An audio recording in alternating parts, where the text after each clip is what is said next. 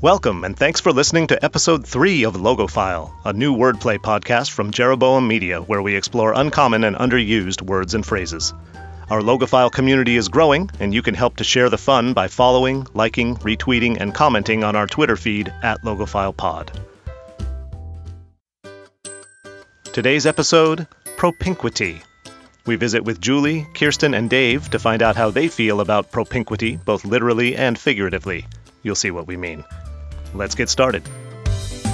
Hi, Jeff. How are you? I'm good. How are you? Good. So are you familiar with how this works? Yes, I am. Frequent listener. Our first guest today is Julie, a quality improvement consultant with myriad wordplay experiences and a laugh you can hear from a mile away. Tell me what you know about the word propinquity. I am not familiar with the word pro- propinquity at all. I've never heard it.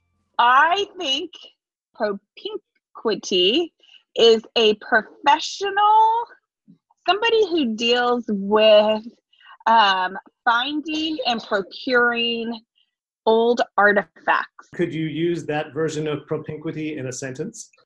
So can I revise my definition now that I have to use it in a sentence? Well, Logophile is all about alternative definitions, so we're nothing if not accommodating.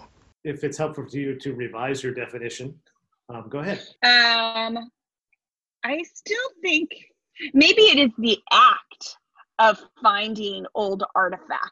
So in a sentence, it would be, John was passionate about acquiring things.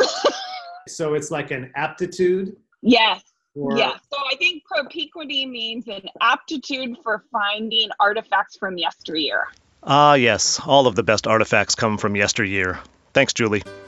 Now let's meet Kirsten, a school leadership coach and advocate for underserved students. Hi, Kirsten. Hey, Jeff. How are you? Great. Good. Thanks for joining us on Logophile. But of course, I'm a big right. fan of the show. So the word that I have for you today is propinquity. Propinquity. How familiar are you with the word propinquity? I think I have an idea of this word. Propinquity. P R O P I N Q U I T Y. I will say that if this definition thing doesn't work out for you, you have a future in the spelling bee. Oh, excellent. So what do you think propinquity means? Well, I think I know exactly what it means. It's obvious that it's when you have positive equity in a pink house. I've been in some communities in Florida where there are pink homes. And so I would imagine people who are, um, you know, who have bought their house outright or are really, you know, close to the end of their payments have a lot of propinquity. And there you've just used it in a sentence for us, too. You know, it just comes natural. Nice. Take one more shot at a sentence. Use it in one more. Okay. One more propinquity sentence. I am so excited because I have a lot of propinquity in my house. Congratulations. Thank you. That's it. It's exciting. All right.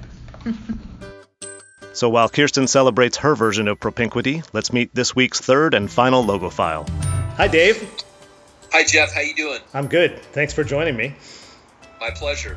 Dave's a high school principal and a history aficionado with some extensive thoughts about propinquity.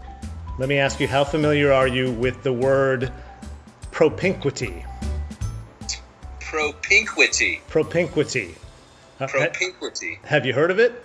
I have heard of propinquity, actually. What do you associate with propinquity? Well, propinquity, um, not a very commonly used word, but a word that is used in the interior design community that I'm well aware of because of my wife's um, affinity for designing things interiorly. For those reasons, I'm very familiar with propinquity. If I'm going to put it in layman's terms, propinquity is the um, likelihood that one is going to consistently use the color pink frequently throughout their interior design. High levels of propinquity would include pink carpet, paint with a pink hue, lighting that has a pink undertone to it, Um, wallpaper with pink accents, pink in um, design pieces such as lamps, uh, wall hangings, drapery and blinds that have pink accents. Wow. Dare we ask for a sentence? So, someone who is prone to using large levels of the color pink is someone that has high rates of propinquity in their interior design. Fantastic. I, I have nothing left to add. Well, I, I appreciate you giving me a softball right out of the gates. Now, again, I was using layman's terms because, as you know, I'm not much of a uh, thesaurial academician. But I'm curious what the actual literal, according to the dictionary definition of propinquity would be. Good question, Dave. Here you go. Propinquity refers to the state of being in close physical proximity to someone or something, as in, Kevin, please don't stand so close to me. Your propinquity is making me nervous. The word propinquity is rooted in the Latin word prope, meaning near. The first known use of propinquity occurred in the fourteenth century, but soon after, the word proximity, with a similar meaning, emerged, relegating propinquity to relative obscurity in mainstream English. While propinquity and proximity can be considered synonyms, propinquity refers to a more immediate closeness, while proximity is about something being in a general vicinity. So the next time someone's invading your personal space, you might share a friendly reminder that there's no need for such propinquity. Thanks for listening to this episode of Logophile, a Jeroboam Media production in association with Finnegan Studios. Today's episode was written and produced by me, Jeff Warshaw, with music from Purple Planet dot com. Thanks to Julie, Kirsten, and Dave for joining the conversation, and to our growing family of Logophile friends. Please follow us on Twitter at LogophilePod and make us a part of your quotidian social media experience. You can share your use of propinquity, engage in a little persiflage, and make your suggestions for future episodes. On the next episode of Logophile, best friends forever. Listen to find out what we mean. See you next time.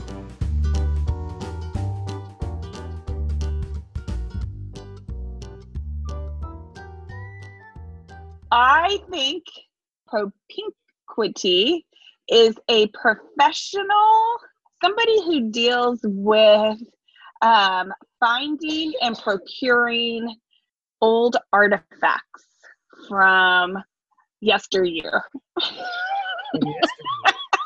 From yesteryear, yes.